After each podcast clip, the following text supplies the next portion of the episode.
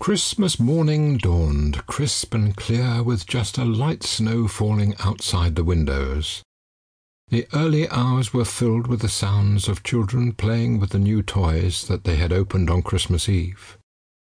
Reg awoke slowly with a smile on his face, feeling a warm glow from the thoughts of his generosity to the family of Henry Biggs, as well as to Jack and Lily's children.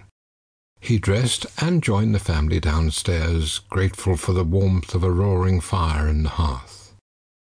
Jack had been more than pleased with his handmade wooden box, and Lily, after protesting that the imported scarf must have been far too costly, had positively glowed when Reg told her the story of how he recovered the Egyptian treasures after the robbery at the museum, resulting in the award of a fine piece of linen for his services.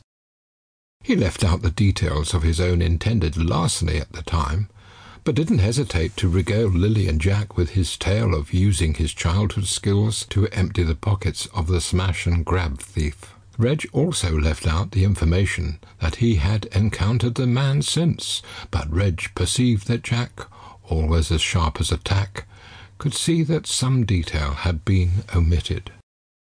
Lily, for her part, praised Reg for his bravery and honesty in giving all the treasures back, when a lesser man might have been tempted to keep some trinket or another.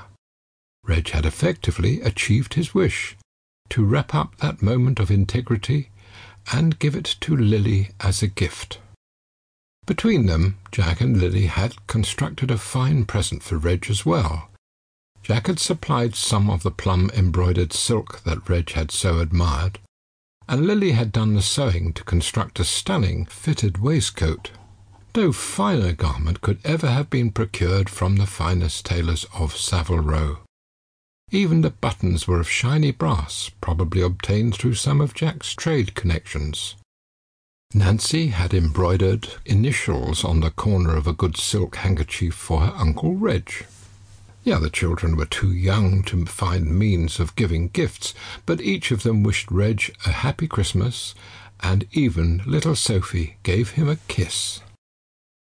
The rich aroma of roasting turkey filled the house, along with other spicy smells that hinted at cinnamon and ginger in the baking from the early morning.